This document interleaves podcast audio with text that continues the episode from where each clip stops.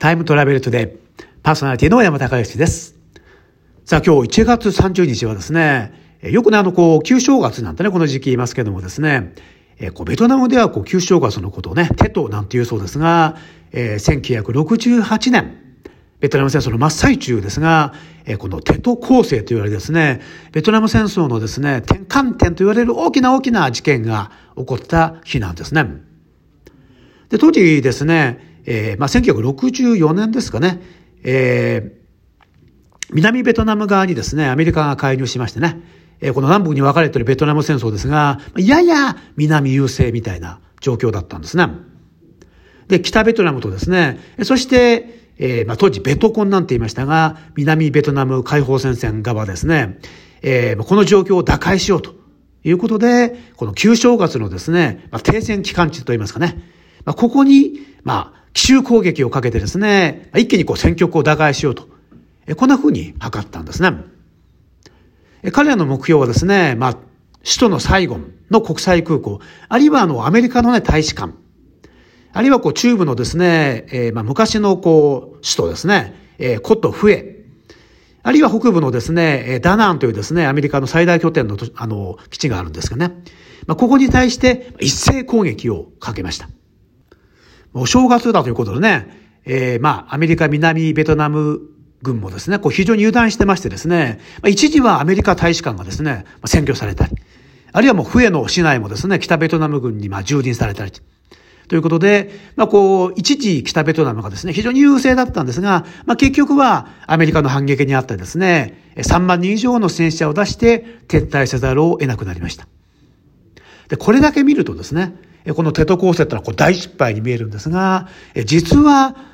これが意外な結果をもたらすんですね。で、まず当時ですね、アメリカの国民の多くというのは、もう実はベトナム戦争は勝ってるということで、もう間もなくアメリカと南ベトナムの勝利に終わるというふうに、まあ、信じ込んでたんですね。ところが、このテト構成によって、一時的にせよ、アメリカ大使館が占拠されたことで、実は負けてるんじゃないのかと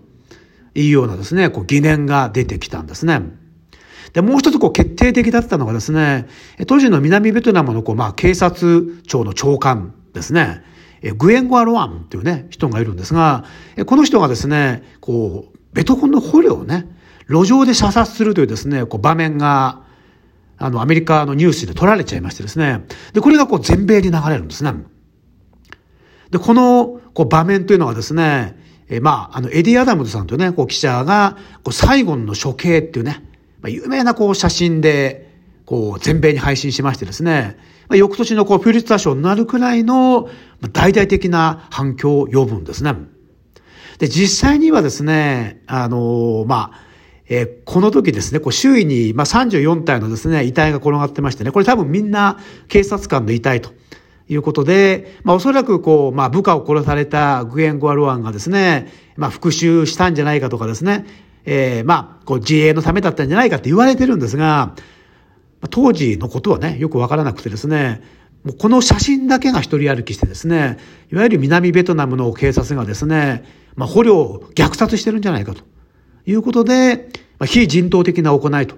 いうことで、アメリカ国内のですね、世論は一気に反戦に傾くんですね。この結果ですね、あの、この年実はあの、大統領選挙があったんですけどもですね、えー、まあ、当時の民主党が、これね、あの、与党なんですが、えー、野党の共和党に敗れましてですね、で、えー、まあ、共和党から出たですね、えー、まあ、ニクソン大統領は、まあ、これはまずいということで、ベトナムからの撤退を図るようになってくると。えいうことでですね、1973年に最終的にアメリカはベトナムからの撤退に追い込まれると。えこんなことになったわけですね。えそういう意味ではですね、このテト構成ですね、軍事的には確かに北ベトナムの、ま敗北だったわけですが、政治的には大きな大きな勝利ということで、このベトナム戦争のですね、奇数を決定的に変えた事件というふうに言われているわけです。ということで、今日1月30日、1968年の今日、ベトナム戦争でテト構成が行われた日でした。ということで、本日はこの辺にしましょう。また明日。